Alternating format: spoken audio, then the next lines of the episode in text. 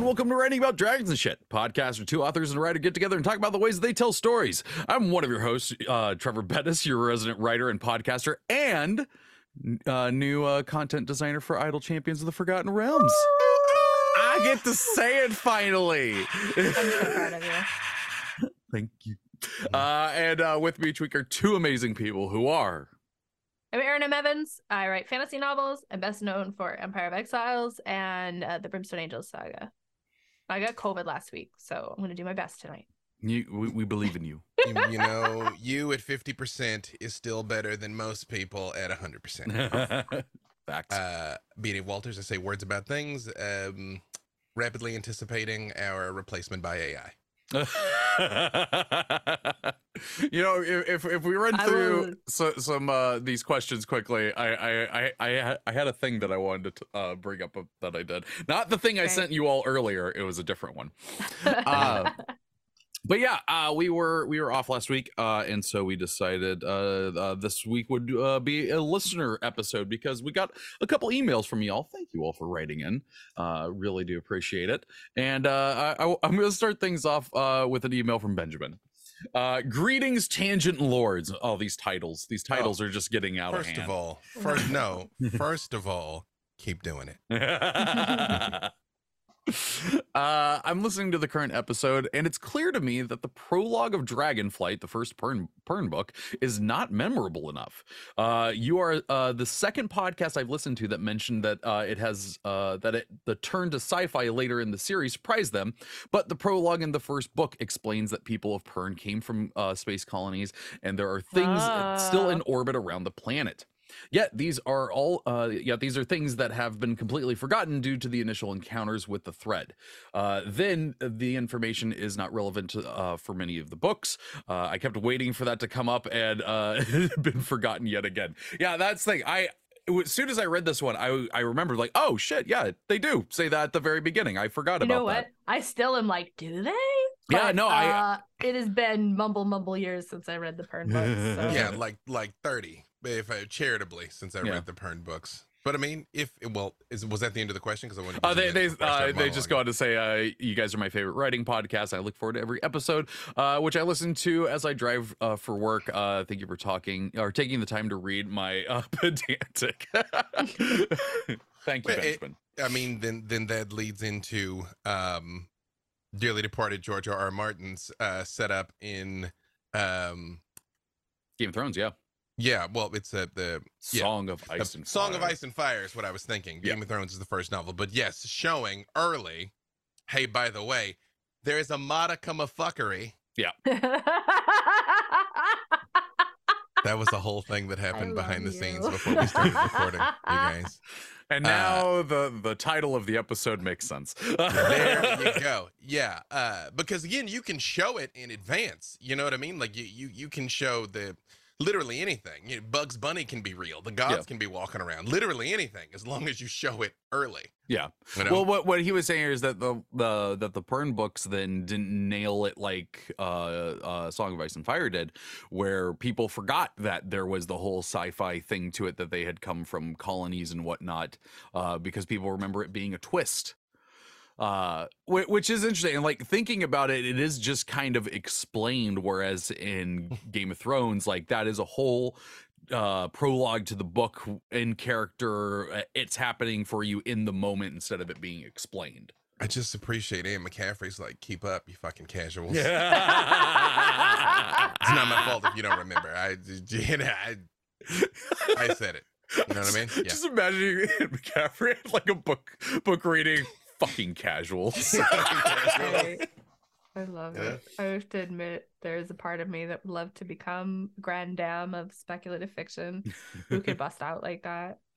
There's still time. But you know what? Maybe that's my goal. My Yeah. therapist says I should set more goals. Maybe my goal is to just be that self-possessed and uh bitchy. I love See, it here, here's here's the problem, Erin. You know, I understand. I too suffer from having become so wonderful at a young age. Yes, you do have to keep aspiring for more, reaching for that next brass ring. I don't disagree. I just, you know, there's a point where you achieve something and then you're like, now what? What can I what can what goal can I set that's actually something I have control over? Mm, Literally nothing. Hey, Yeah. little, little, little detour there. No. Um, a tangent on this show? I, I know exactly. Um, the So, I Stoics mean- call it the Stoics Sorry, call it the dichotomy of control.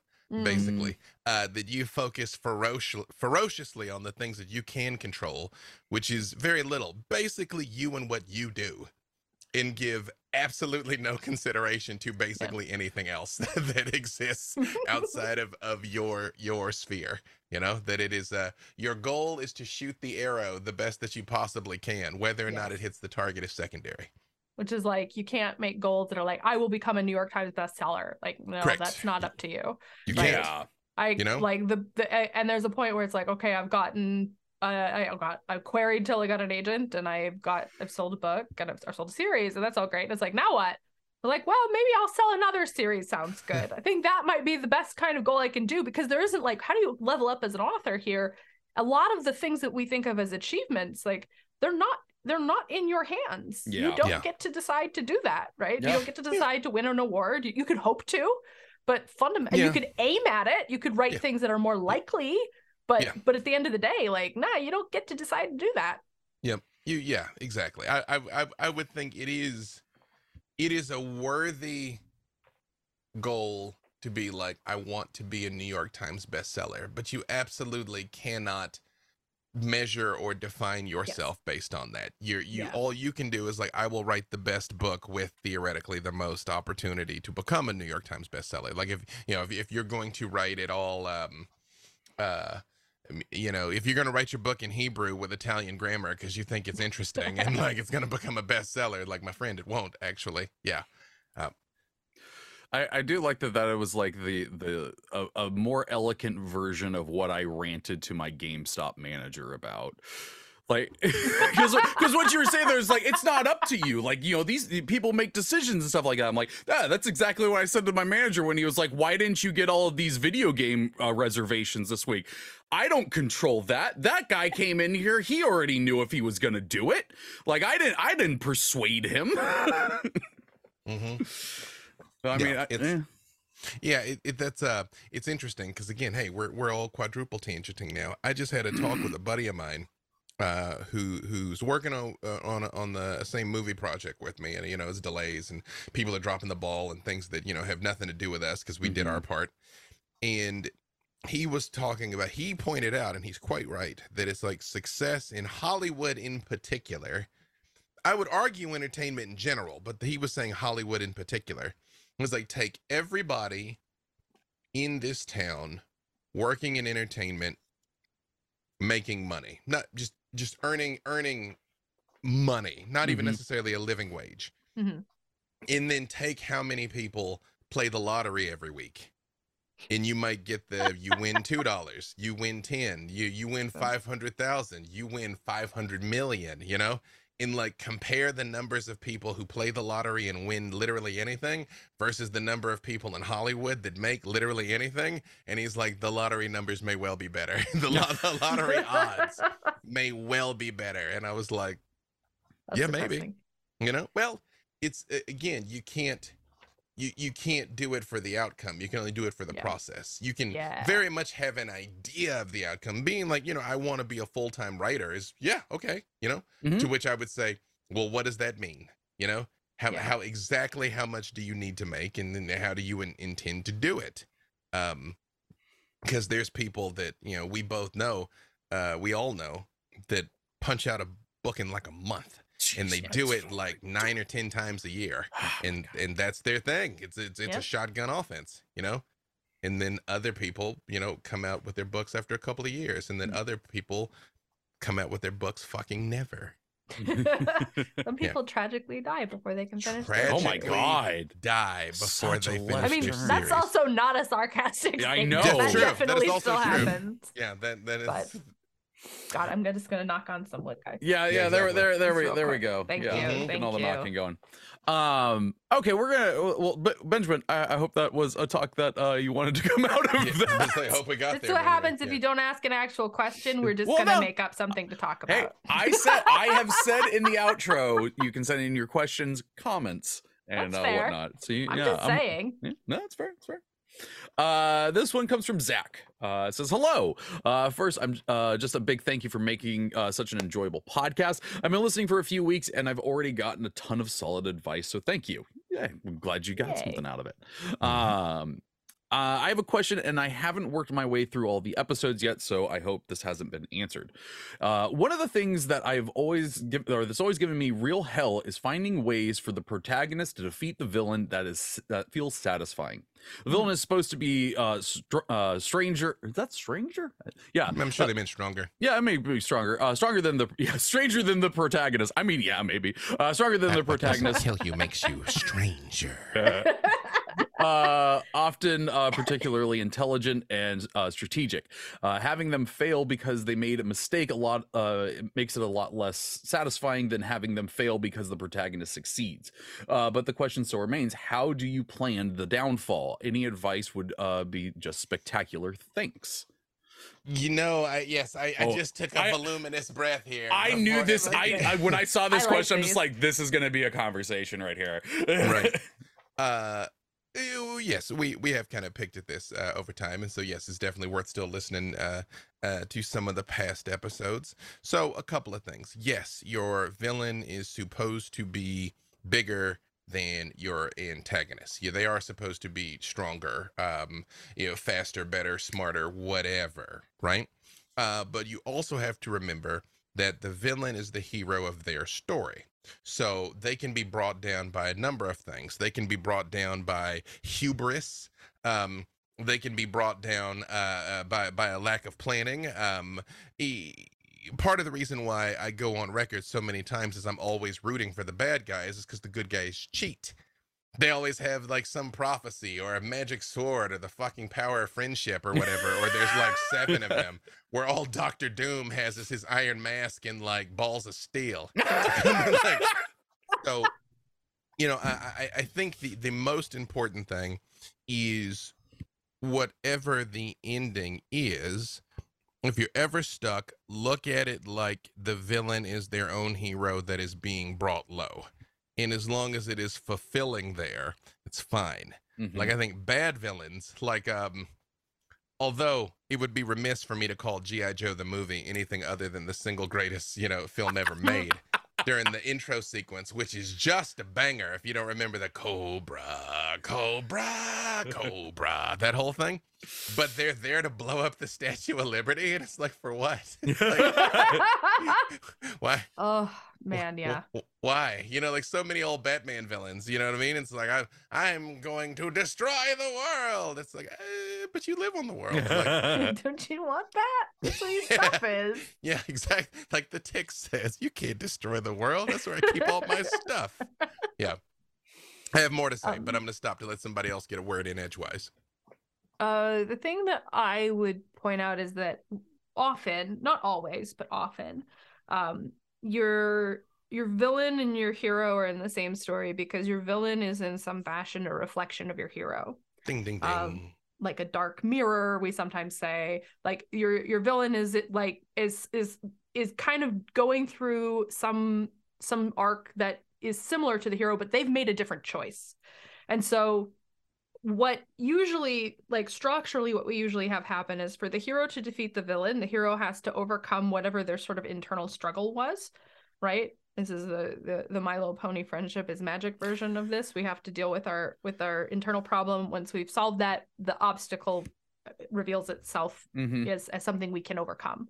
Um, and it isn't about who's the strongest who's the smartest. It's about who has addressed their internal issue um, the villain frequently doesn't do it or does it wrong is the main Mhm. thing. And that's where we get into you know aspects of hubris um, or making a mistake because they didn't stop to consider something um, all of these pieces. But and when they make that error but the hero doesn't it doesn't come off as well you just won because they fucked up. It comes off as this is the theme now right? This works because you the hero did uh Pat took path a and the villain did not yeah. I that that I heavily agree with that because like wh- one of the things that I do have a problem with a lot of times with folks is that they're like, well, why didn't the villain just kill them there? And it's like because that's the mistake that the villain made. Like it, there, there's there's almost an attitude sometimes where like if a villain makes a mistake, it's unbelievable, which is weird to me because it like they're people. They should be able to make mistakes. They do make mistakes and those should and those have consequences to them. Um but you know it doesn't have to be like oh yeah they didn't see the trap and they fell under the spikes and they died. Like it's it's like james bond where it's just like yeah i could shoot james bond right here or I could let this extremely slow laser slice him in half because I have the hubris that I'm better than him and he'll die this way. Yeah, and in it depends if if you have a, a cackling, cacklingly maniacal mass murdering villain, then there should be some reason why they don't kill him right then. Mm-hmm. But that's not necessarily how every villain operates. Some villains really do want to watch you suffer. Mm-hmm. You know, as like I I will or just like I will just break you and leave you where they're you know you, where you have to live with knowing what I did to you. You know what I mean? Even Mhm. if the hero's gonna bounce back later. So it just depends. It depends on on how you've set them up. Like if you've set up uh Buffalo Bill from Silence of the Lambs. Well, I guess this isn't the best example because I would said Buffalo Bill is going to kill everybody they come across, but Buffalo Bill took a long time before he killed somebody. uh, let's say the Red Dragon, the Red Dragon. Oh, from, yeah. uh, you know, another way. It's like no, he just kills everybody. Yeah. And then you run, your hero runs into him, and he doesn't kill your hero because reasons. Yeah. Mhm. Then yes, that will ring hollow. Yeah. So e- Consistency.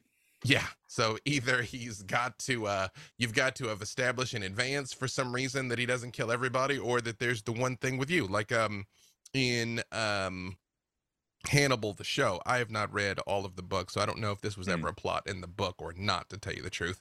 Um but the red dragon becomes fixated with Hannibal because he's like you're the only other person who understands Mm-hmm. kind of like Mhm. Joker and Batman.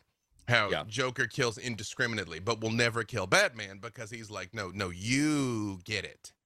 You know, you you're you're you're or at least you're so close to getting it, and I'm gonna help you just get over that line. You know, I mean? you, you and I are the outliers. Just you, you, I'm just you're the puppet that doesn't see the strings yet, but you will. Mm-hmm. Uh, but if you bake that into the character in a way that makes sense, then it's fine. You know, Mhm. but always remember something important. When you're writing, a coincidence can get your heroes into trouble. A coincidence cannot get them out of trouble. Yeah. It can't just so happen that the bad guy's allergic to peanuts and you got peanuts in your pocket. You know what I mean? Like it just Yeah. They're Doing the gonna have to like "Ha!" you're gonna have to establish that early and then you're gonna have to have him go through his trash and find his allergy medicine Yeah. and make a plan to sabotage him. Yep. Then it's okay. Chekhov's peanuts, or, at the- Exactly. at least at least show the audience early that the Yeah. bad guy's violently allergic to peanuts, and the good guy also always has peanuts, and then you're like, I'm wondering how this is gonna pay off. Yeah, but it's like um, but if you look at some of the most fulfilling villains, are usually ones that you can see their point of view. Like two Yeah. animes that are on right now that are very popular are Demon Slayer. Demon Slayer is incredible because they go out and they fight these truly horrible monsters. And then it never fails. You see the monster's origin story and you're like, oh, Yep. I feel so bad for the monster. And then immediately afterwards, the monster gets got, you know? Yep. Um, my Hero Academia is doing something similar where you're you're seeing why are these people like this? Why are they doing these things? And the more you learn about the why they're doing it, it adds so much more narrative weight when they win or lose. Yeah. True. True. Um, yeah, I don't really have any other things for that other than yeah, it's just you know, make it cool. I don't know. I don't know. It's late. I can't. I can't think. Um, Well, it, it, I, I- I will say though, it is it is well worn narrative territory to have David slay Goliath though. Mhm. You know, to to go into the fight that there's no way they can win and they find one. You know, Yeah. like like that that's okay. No audience is gonna boo at that. No audience is gonna be like, "What do you mean the shepherd killed the giant?" Boo! you know, so yeah. it happens. yeah, just a world where uh, uh, David's called a Mary Sue. Uh, It's the original Mary Sue, to tell you the truth. Yeah. Actually, Uh, Abraham's the original Mary Sue, but yeah. uh, Zach has a, a PS. Uh, uh, I did listen to the most recent episode as someone uh, who keeps ungodly numbers of browser tabs open. I do have to suggest uh, to Mr. Walters that uh, he at least take a peek at Vivaldi browser. Uh, he says no affiliation, uh, as it's the absolute best tab management system around, including uh, the option for sidebar tabs. Oh God, just tabs on tabs. I use Tab Outliner. Yep. Mm. He says uh, it helped keep uh, my ADHD ass organized. hold hold on, wait. I'm gonna show y'all something here. Let oh me, no, let did me it see get if I- if it- worse? no, let me see if I can share this real quick. I just want I just want their live reaction to my tab outliner. There we go. Hold on. There we go. You see that there? And I, Yeah. That's, that's every that's everything that's open currently. Oh my lord, yeah, we're That's not a done. lot. that was a lot. Yeah, Yeah, I'm not done. I'm not done scrolling. it's by window. Yeah. Yeah, no, we're we're we're not we're not finished here. Hold on. Oh wait, let me just grab the old. Oh, that's those are ones that are closed. Okay, those those are past sessions. Yeah. Okay. so yeah, hmm that's all. well done. Well done. Yeah. Tab outliner, kids. You know, did I invest in a much stronger computer simply so I could have the memory to keep this many tabs open? Yes. Yes, I did. I love it. Uh, Wait, okay, what, well, what did you, what did you say it was Vo- Volt Volt what though? I will Vivaldi. Look into it. Vivaldi. You would think I'd remember that since it's one of my favorite composers. I think that's why I didn't believe it. I was like, Mm. well, it could be like, nah, I Vivaldi. definitely put a new word in there. Mhm. they're like, okay, well, opera already exists. Let's go. Let's go with the composer. there we go. um, well, we're actually going to go to another question uh, from Zach. Uh, uh, it says, "Hello again. I hope it's okay. I'm sending in a second question so quickly after the first, but I didn't want to forget about it. That's totally fair. Go send in as many as you want." Mhm. Uh, I was wondering if you have any advice for this situation in my story. There are some sequences from the main character's childhood that gain relevance as her adult situ- uh, uh, to her adult situation. So I have a number of flashback scenes. What I'm curious about is how that fits into, say, the save the cat structure of the story. Uh, I imagine it should be, uh, be. I imagine it should have its own uh, separate structure. But do you have any advice for weaving it together? Thanks again. So Mhm. is the question like you're doing there? So maybe he maybe he didn't say, but so there's sometimes you'll see people do like alternating chapters where we're telling a story in the past and we're telling a story in the present, and then sometimes it's there are impactful things we flash back to throughout the story. Oh, I see. I don't know which I, one he I had assumed alternating chapters, but yeah, Got okay, yeah. That that's funny for me vibe wise. I thought just flashbacks on occasion because he did say flashbacks. He didn't say That's what I alternating thought, chapters. but then Yeah. but like then I would say you don't need to. oh, to. number of flashback scenes. So could it, it could just be within a chapter. So Yeah. So I love flashbacks. I'm not going to shame you out of your flashbacks, Mhm. but I am going to say frequently you do not need like a whole scene of a flashback. I would treat a flashback like you treat kind of like you treat a fight scene, get in and figure out how to get out. Yeah. Because the longer you spend time in a flashback, the more you're kind of getting away from your main story. mhm. And so that past can be important, right? Depending on the story you're telling, the past can be very important for anchoring what's going on. But if you're having sort of like whole scenes and many whole scenes, you're risking kind of fracturing your your reader's attention a little bit. Mm. Um I am fond of like giving you a, a little slice of the flashback and then later giving you a bigger slice of the flashback and then later like putting the pieces together and you're like, "Oh, this is what's going on." I got the bits I needed as I needed them, and now I have a full picture. Um, you can have full scenes, but it would definitely kind of keep them, uh, use them carefully, and and if possible, make them shorter. Because because I think where people get into trouble is you get this idea that you need to show all of these things happening when frequently you can just say. This thing happened. Her dog died when she was eight. You don't have to show me, you know, how she played with the dog and loved the Yeah, dog. and please then don't do that. How the Don't dog got do hit by a truck, and then how they buried the dog in the backyard, right? Like I'm you don't sad now. necessarily need all of that. And it might be something you do need the flashback to give more context to, but again, I would really look at do you need multiple whole scenes to do that? Mm-hmm. Still not over Artax. Yeah. Um. it's uh it's one of those things like in um Highlander, Highlander the series, where every every episode began with a flashback to Yep. the past because it was going to be directly relevant to the present. Yeah. Um, you know what I mean? It's like I haven't seen this dude since 1760. Oh shit, that oh yeah, can it's that guy I was in uh, Shakespeare's troupe with. Yeah. That guy. What's up, guy? Oh, now we're gonna have a sword fight. Um, what what I will say to your specific question about the Save the Cat and it needs its own separate structure, it does not. Yeah. Because to the reader, it will be very uneven, Yeah. uh, and it won't flow right. Um, only thing you got to do is at that point in the story when well first of all nobody anywhere says that you like must 100% rigidly adhere to this like structural dogma it's just Mhm. pretty convenient and fairly effective but if you get to the point in the story that you know this this is supposed to be the all is lost moment here then they need to flash back to something sad you know like if, if this is the point when the narrative dictates it should either take a dramatic downturn or dramatic upturn you know pending where you're gonna land uh if you're supposed to be doing something sad don't flash back to the birthday party that was the best day of their life Yeah. You know what I mean? Yeah. I- yeah yeah I, I hate to say it, because it always pops into my head when it comes to flashbacks. Is freaking Lost because they were Hmm. egregious with their amount of flashbacks. But like it, it's it's still exactly like you said. They're like something would happen on the island that devastated the character that was focusing on that week, and then it like if it was Jack, it like suddenly cuts to Jack at his dad's funeral. Like it's still the the same low point for the character. Vibe wise but no not a separate structure to answer your question not that Now, Yeah, if it yeah. is a case where you're doing alternating chapters and you're telling a past story and a present story, you do need to kind of think about how to structure that.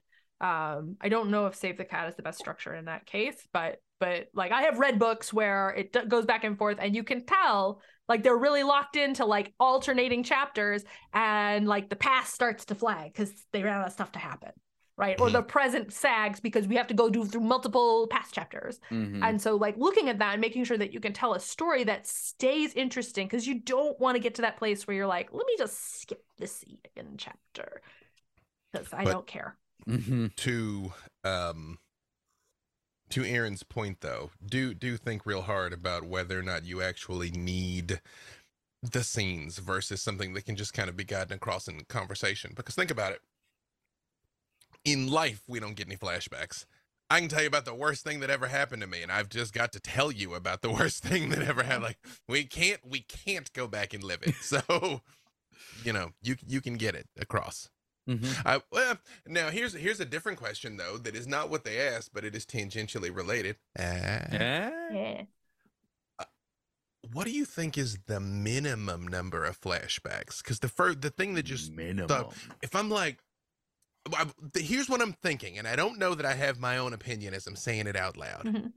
If I'm reading a book and halfway through the book, we take a detour into the past. Oh, see something relevant see something Mhm. relevant you know and then come back is that jarring if it only happens once is it jarring if it happens more than once like i i don't know So The- I just read a book that I feel like did this, Hmm. but I had other things about tell you guys about this book. I genuinely didn't know what was going on. Um, but it was it was like a it's like a horror novel with like a haunted house, and the, the main character is like not buying it, not buying it, and then in the middle, she's there's this like reveal of like something happened when she was a kid. Um, Um, and I think that's I think that's the only flashback. mm. Um, and it and it, it's this scene of what happened when she was a kid, and I and does it just start right there in the scene? Like it, uh, it's Uh, just well, I listen. Honestly, I did it as an Oh, okay. audiobook, so That's I fine. think I mean there was a scene break at least, and there may have been a full chapter break. Um, and I'm trying to decide if I thought that was jarring. There were so many. There were other things about the book that I had feelings about. Um, that like there were some tone issues that I didn't know Mm. what to do about. And remind me, I'll tell you guys about this book afterwards. Okay. Uh, but the but yeah, there's just one flashback there, and I think I'm okay with that. It's it's not.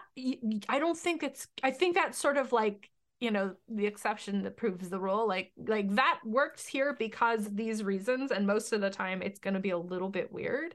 Mhm. Um, Yeah, I don't know. I, I have to say, like, there are people who are like super anti flashback, and I will never ever be one of them. Yeah. Um, But I think the reason people get anti flashback is exactly that. It's like you don't think about necessarily is it more impactful for me to tell to show the reader this scene, or is it more impactful for this character to like relive this scene to someone, right? Like the thing that popped in my head, like I was thinking about like when have I done flashbacks and what flashbacks? And the opposite is that in Ashes of the Tyrant, there's a point where Havilar tells Brin um what the traumatic thing that happened about her like learning the glaive was. That basically like she almost died and arguably she almost killed herself Mhm. and everybody's treated her like she she's made of glass since then and it's like recontextualizes a lot of the story and i could have gone and showed you like here's ba- little baby havilar going through this well it's not Mhm. baby but you know Yeah. um little 13 year old havilar going through this but like that's not the point of why this is here it's not for the reader like what's for the reader is her having this really like vulnerable moment with Brin who she's like on the rocks Yeah. with at this point. point and and and in that telling you see her experience of it and she thinks about some of the aspects like I yeah I did know I shouldn't go out in a snowstorm but I did it anyway so what does that mean like she's still wrestling with her memory of it and so even having that like be not a concrete here's exactly what happened as opposed to here's what I do remember and here's what I don't agree with in the other people's tellings of this that's all more impactful than me saying here's what went down now you know the truth Yeah, Yeah. I mean, two things came to mind. One, I was thinking about my my most recent uh flashback. I wrote two war movies. One they're in the war and one they're veterans. Um in one of them they only ever talk about what happened before because the the the point is they've got PTSD. The point is not glorifying the situation, Yeah. it's how they feel about it now. So they only ever talk and like maybe you know well obviously you can do this in a movie you can't do it in a novel but you could do things like you play the machine gun sounds or something while they're talking right um but in the other one uh the only flashback i did was right at the very beginning of the movie is a little boy is learning to shoot with his father and he shoots his first deer and his dad's explaining to him how to shoot you know to to the, slow down your breathing listen feel your heartbeat in between the pulses pull the trigger type thing Mhm. because then immediately you see it's world war ii and he's using these skills as a sniper like Yeah. immediately Mhm. uh, and, and that's the only flashback i think if you get too flashback heavy just write a freaking prequel man. Yeah, that's- because that's that all is- a prequel is is a big old flashback. Like there are books I really like like um Connie Willis's Doomsday book is one that is kind of alternating chapters and I can't remember off the top of my head if it's strict alternating but she basically has one story which is sort of the the present which is a sort of a near future where they've developed time travel and they use it um, historians use it to go back and like observe the past. And what's happened is that they've sent back a, a historian to the Middle Ages, but she it she slipped, like she didn't land where she thought she was, and she's in the middle of the Black Plague, and she doesn't realize that at first. And then meanwhile, in the present, an epidemic has erupted, and their people are just getting sick and dying. So the same kinds of things are happening, right? And you have characters kind of going through very similar sorts of arcs navigating this. It's really heartbreaking because honest to God, it's one of those books where you're like, she's trying Kivrin, the historian, is like trying to save these people, and you're like, maybe everything will be okay. And then they just keep dying, and you're like, ah, fuck, it's the Black Plague. Yeah, they all die. But it does a good job of giving you the hope that you're not, you're not really should not be going in with. But Yeah. anyway, so that alternating story, like they feed into each other and they bounce off each other.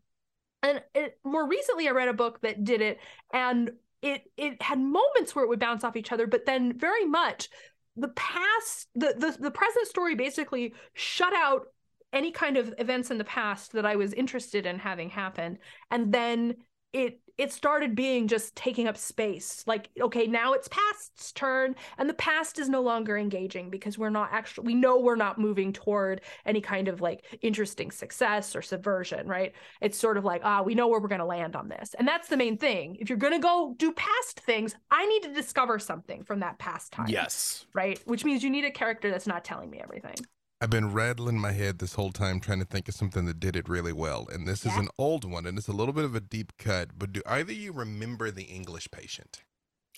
Ralph Oh, Fiennes in the 90s. It's like three hours long. Uh, Yeah. if, if, if you haven't seen it, you should see it. It's a wonderful drama. But they do this back and forth thing very much where you find out something seemingly scandalous and then you find out why you Mm-hmm. know where it's like uh you know you follow Ralph Fiennes's character and then it's like he collaborated with the nazis and you're like done done done and then you get the flashback and you understand why you know what i mean you're like oh and it kind of moves back and forth because he's this old man telling his story Mhm. um that was done very effectively but i think you almost have to like i think that's so central to the conceit of the story though exactly. like that's yeah. what the Yeah. Mm-hmm. story is about versus i'm telling the story of conan let me show you how conan you learn how to fight with a sword type Yeah. thing although you actually get that in conan you get it at the beginning and it's like five minutes Yeah, long It's like it's yeah. Yeah, Yeah. I do also, think like that made me realize I did that Empire of Exiles, so I should have counted that one. I, I I do think that probably like my favorite style of flashback is that one like at the beginning that sets up like Indiana Jones and the Last Crusade opening is like one of my favorite things in film and it- it's it's just there to set a few things up. It's not heavily important. It's mainly a spectacle. I like the, the, that's the kind of stuff that I like in the the opening part of it. But as far as like it showing up through the story, I, I it's kind of weird like it does ha- it does depend on the story for me because there's somewhere it's like okay we didn't need to keep visiting this flashback the entirety of this book. The, the, the, this plot line could have dropped off here and we just kept going on in the present. I just thought I think I thought of the same. oh yeah? Okay, this one's big enough that I don't feel any kind of weirdness about Okay. mentioning it. I don't love mentioning books I didn't care for when they're smaller authors because a lot of reading Yeah. experience is your own personal thing. But when they're big enough that it doesn't matter if I liked it or not. Uh, what Treavor? What's the Brandon Sanderson one with all of the Uh, Stormlight? Archives.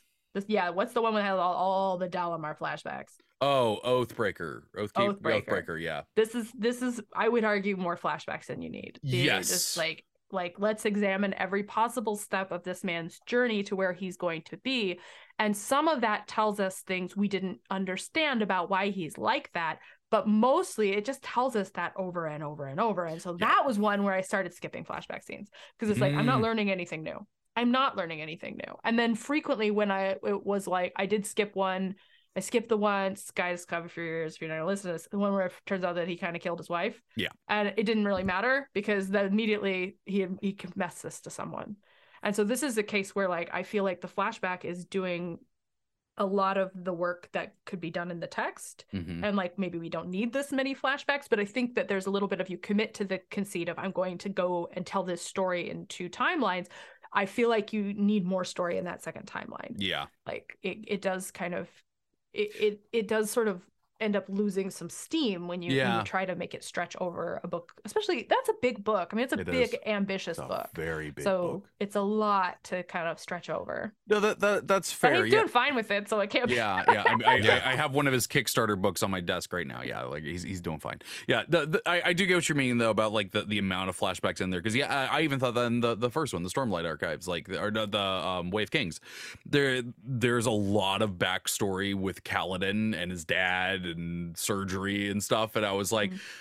okay I guess, and they and that one didn't work for me. Um, Yeah. so it, it it's but the thing is though is that it's still following that, uh, like B Dave was saying that that progression of the story. Like you're not going from Kaladin finding out somebody died to all right, well, yay, here's a happy flashback to Kaladin. Yeah. There's no happy flashbacks for Kaladin. He's never happy.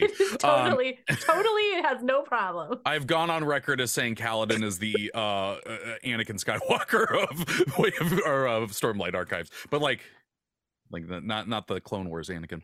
Um. my boy Uh, okay. Uh, the the uh, Zach did put one uh, more PS here. It says, uh, uh, "It was because of your podcast I first was willing to refer to myself as a professional writer. The statement about if you've made a, a dollar, etc., uh, reminded me that I have been paid for Mm. two of my published uh, poems. Uh, the first time I said it out loud uh, that I was a professional was a really big uh, feeling moment. So thank you. Hey! nice. Yay! Congratulations! you. You very much earned it. Yeah. Literally.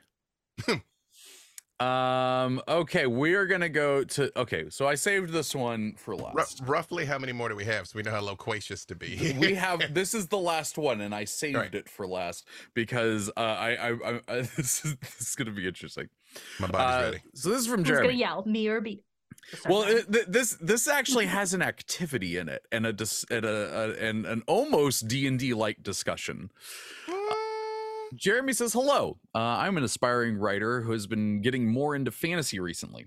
I've been thinking about a space fantasy in which planets uh, organically develop magic as a byproduct of life process, and so life and magic co uh, co-evolve in myriad strange ways. I wanted to have some sort of classification system for the uh, these magic systems uh, to be uh, in used in universe, like when Star Trek refers to a class M planet and whatnot. Uh, I came up with uh, what I'm still working on refining uh, the variables in, and what ah what I came up with. But oh, what, it, what I came up with, and I'm still working on refining the variables in what I came up with. Uh, but it ends up I being a little mix between a character stat sheet and an alignment chart for an entire magic system. In fact, my girlfriend and I have had a lot of fun making up story ideas after randomly generating numbers to go with uh, in the variable slots. And he actually gave a full rundown of how this works. Oh wow. Um, there are currently eight variables, all generated on a sliding scale between one and 10. The numbers are then translated into more subjective uh, criteria uh, terms uh, with room for interpretation. Uh, the variables are agency. So this is number one agency. Uh, uh, the extent at which magic has conscious agency, typically unconscious, semi subconscious, or straight up conscious. Uh, demeanor, essentially the uh, moral alignment of magic, hostile versus helpful for the uh, uh, unsemi-conscious magic, and de- despotic uh, versus cooperative for conscious. Uh, then there, uh, number three is potency, how strong the magic is. Number four is prevalence, how common the magic is. Five is connection, the level of uh, psychic connection uh, magic uh, has with living things. Uh, six is concentration, how uh, uh, what is that? How dispersed, dispersed? Oh, how dispersed uh, magic is. Uh, seven is embodiment, and I'm gonna skip through the last one. And eight is stability. So essentially, what they did is they took these as uh, D and D uh, ability mods, uh, and gave them a number. So, for instance, uh, this is what they would argue Tolkien would look like. The agency of the magic is a nine. It is conscious. Uh, demeanor is a five. It is uh, conflicted. Potency is seven, fairly strong. Uh, prevalence is three, fairly common. Uh, connection two, mostly uh, uh, dis what dis dis I you put words in here that are messing me up. copy, copy and paste it in our chat. I'll see- yeah, I'm gonna put it in here because uh, just, just the word you're having trouble yeah, saying. not ju- ju- 10 p.m. Treavor is having word things reading things. Dissociative. Dissociative. There we go. Thank you. Hmm. Uh, mostly dissociative. Uh, concentration is a nine, highly concentrated. Embodiment is eight, mostly embodied, and stability is four, moderate. So the one of the one of the reasons that I did want to bring this one up is one, I do think that this is just kind of a fun thing to do.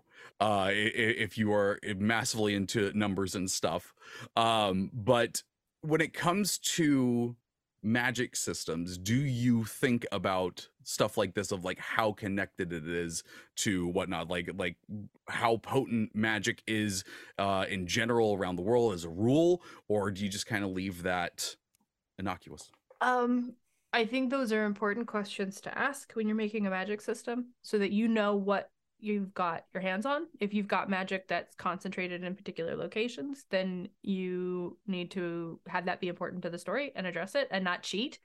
Uh, if you know the magic is going to be, you know, have a mind of its own, that is a different kind of story.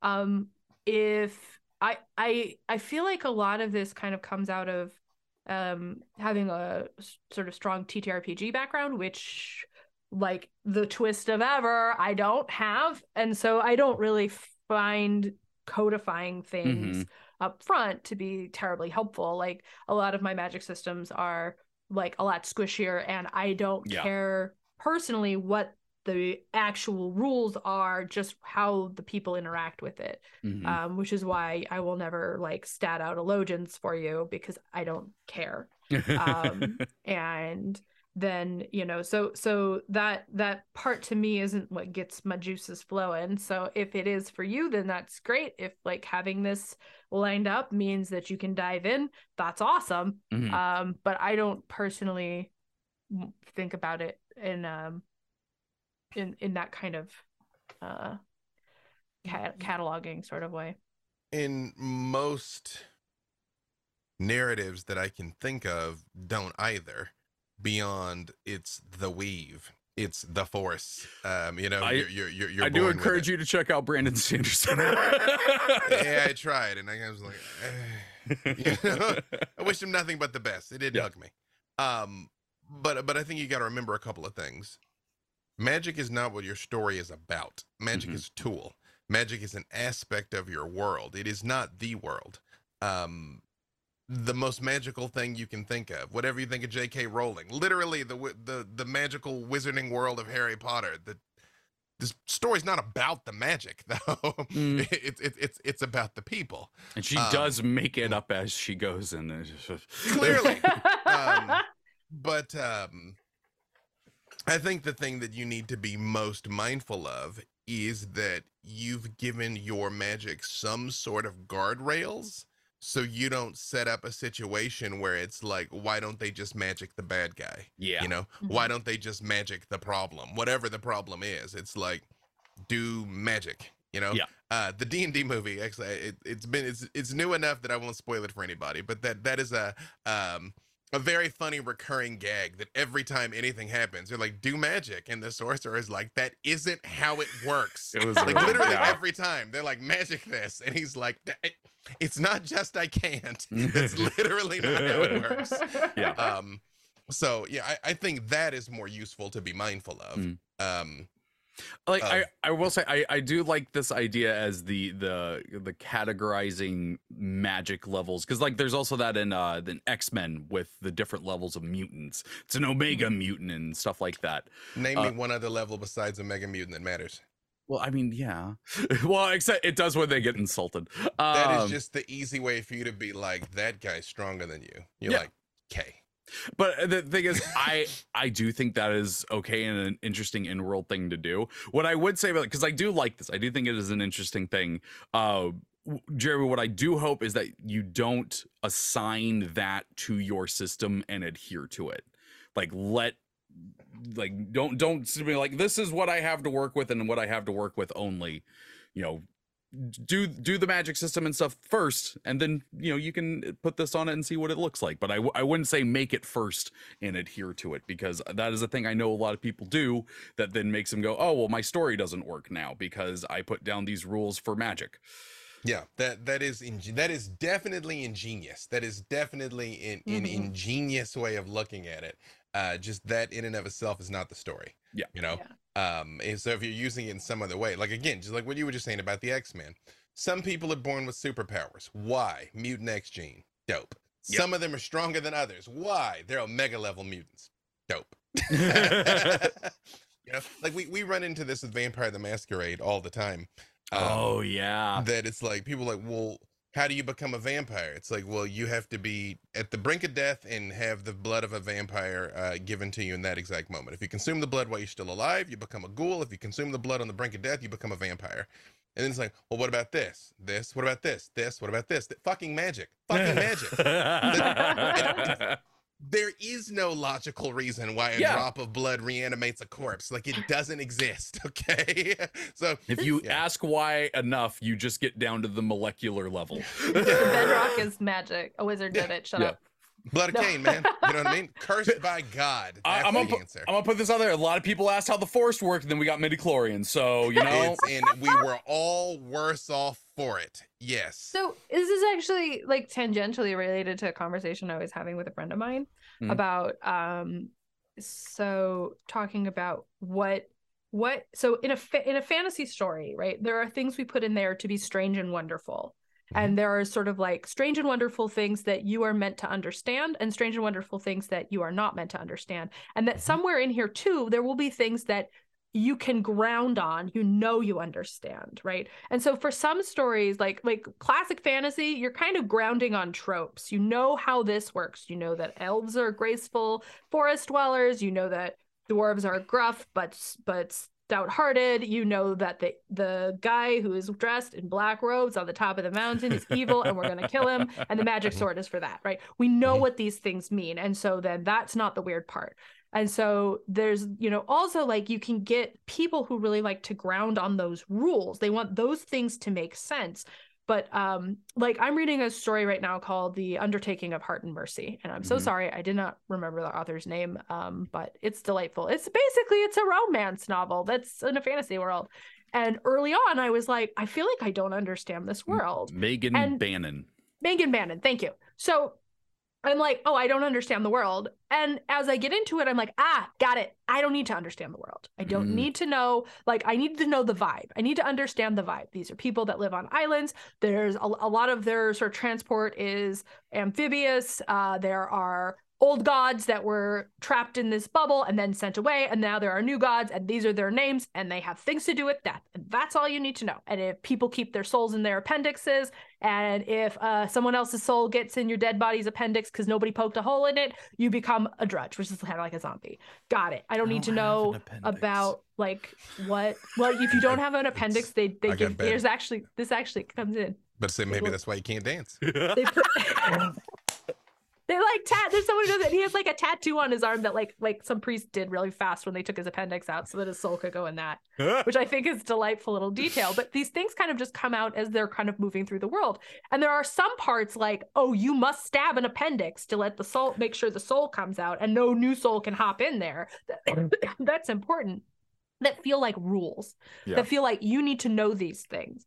And they I am not done. So some of these things may become rules you have to pay that pay off. Mhm. But a lot of it is just flavor. A lot of it is just vibe. And that is okay too. But I think some readers get things that are vibe and latch onto them and go, these are rules, and you didn't explain them all the way. Mm. Right? Force is vibe. There is no reason that you need to know anything beyond the force is like the the magical Generated by all living things. Yep. Da da da da da da. Right? We don't need to Mhm. know where it comes from. And then we found out, and we were like, really? Like, who heard that and was like, yay, I'm so glad I know this now. Yeah.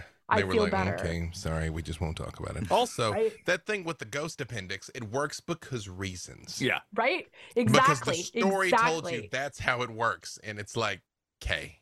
Yeah. You know? And there is definitely something to be said for like when you like like you're always gonna have if you're writing a story and and you have a lot of stuff that is just vibe, people are going to come and be like, but you didn't explain it. And those people are just gonna not be readers for the stuff that is that for for your stuff the same way.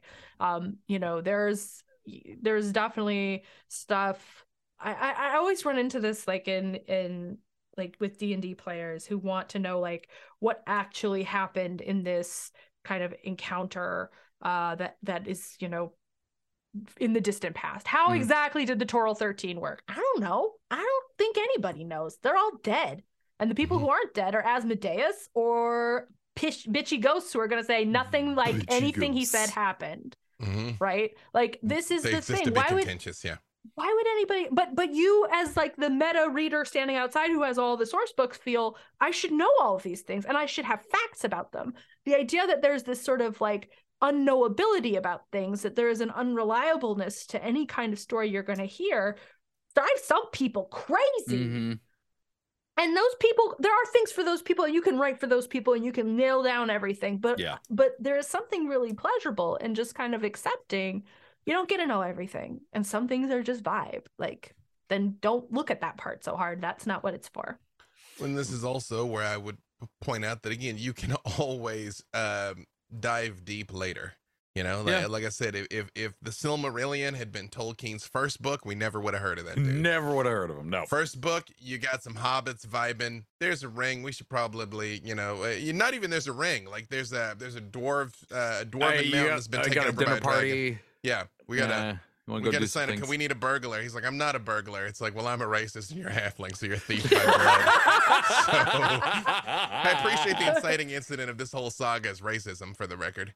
Um, And uh and then it's like, oh, by the way, remember that ring that you found that you thought wasn't important? It's actually super fucking important. It's Uh, literally Satan's. and then uh hey, remember that story about that ring that we destroyed? Uh let me tell you how a whole bunch of angels got here and how this whole mess started. You know what I mean? Like you can you can expand it later. You know. I I, I feel like whatever and th- this is the essence of my nobody cares about your 10,000 years of history stance. The deeper you get in the weeds and the minutia, whatever you think you're gaining, you're losing twice as many readers the Mhm. average person just doesn't care and the ones that do care will go find out so you can give it to them somewhere else you know the the, Mhm. the annotated history can come out later or Mhm. be on a wiki and let the people that want that go get neck deep in it Mm-hmm. Uh, well, or uh, just make up their own friggin' answers. 'cause it's not in the text and you don't need it. But if you want it, that's what fan fiction's for. I'm not Mhm. sub I'm not being I'm not talking about things without talking about them. It's and, and just so we're clear, Jeremy, that, that was that was the tangent. That that, that, That, that was, one wasn't. that was yeah, such yeah. a tangent. Yeah, that, that, was that, such that a wasn't tangent. that wasn't all sorry. directed at your stuff uh, Mhm. at, Oh, yeah. at, at at all. It Uh, sounds I- like you're grounding on the rules, which Yeah. is like again, like I said, there are some people who love that and want that, and there you go. That's your readership. I, I will say, and, and, and you don't, Jeremy, you don't at all have to. I, I do kind of want to know like what like the the names you come up with for the I different mean, eh, like, like, like, just levels of magic. point, Treavor is so excited about this. I think it's Like, cool. you I think it's your- really cool. Your little eyes are dancing. Like, like I just want to point out, like, you are very hyped for this idea. I think it's cool. I think it's very cool. i mean it's definitely a great way to generate an idea that you then now must do something with yes Mhm.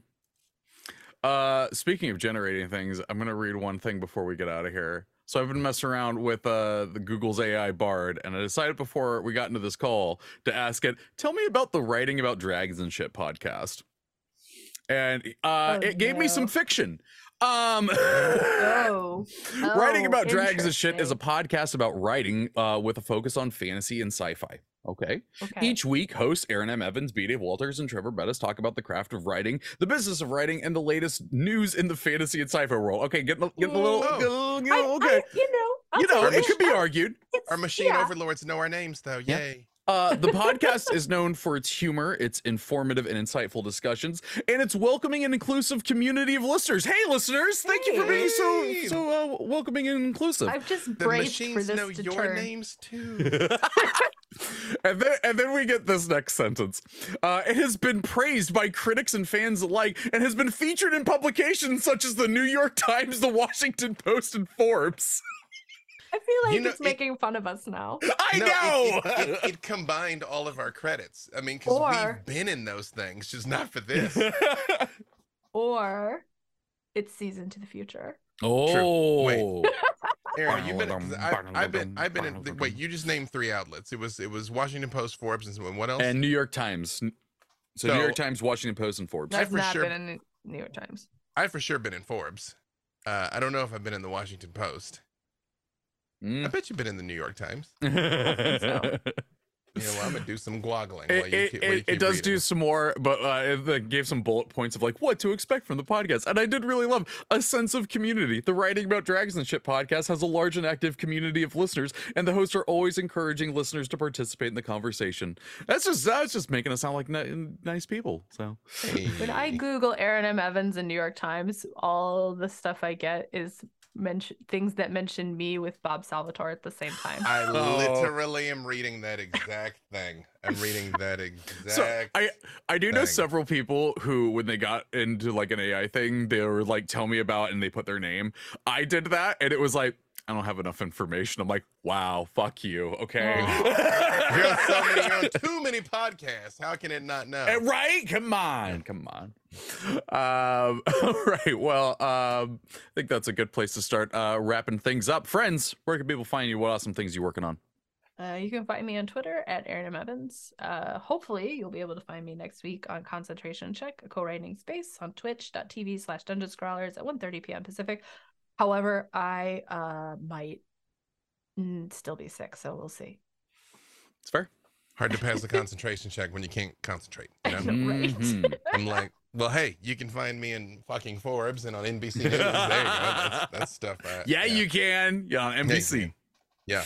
NBC News contributor, B. Dave Walters. I, I just need to do it one more time, and then I'll be frequent NBC News contributor. B. Dave Walters. Just, just got to get it, get it, got to get it over the line. Um, yeah, you can find me uh, all over the place, wherever fine streaming content can be located, uh, and uh, mostly on the Tweetagrams, but pretty much anywhere at B. Dave Walters. Uh, you can find me on Twitter at the Treavor. There's an A hiding in there, and eventually, soon, uh, I'll let you know on Twitter when you can read my stuff in Idle Champions of the Forgotten Realms. Uh, so that that'll be fun. You can go read Erin's stuff right now, though. Go read that. It's good stuff. Me too. I miss the I miss the regular uh reinforcement of mastery of turning things in every week, but I got books to write. So Yeah, yeah, you do. Uh, so uh, yeah, uh, thank you so much for listening. If uh, you enjoyed the show, the best way to support it is by leaving a review on your podcast service of choice and telling your friends about the show. Uh, if you have any questions or comments or anything like that, like the fine people that wrote in today did, you can send those into writing about dragons and shit at gmail.com and we'll talk about them on the show like we did today. Uh, and if you want to keep up to date on the show, you can follow us on Twitter at About Dragons. But until next week, go right about some dragons and shit.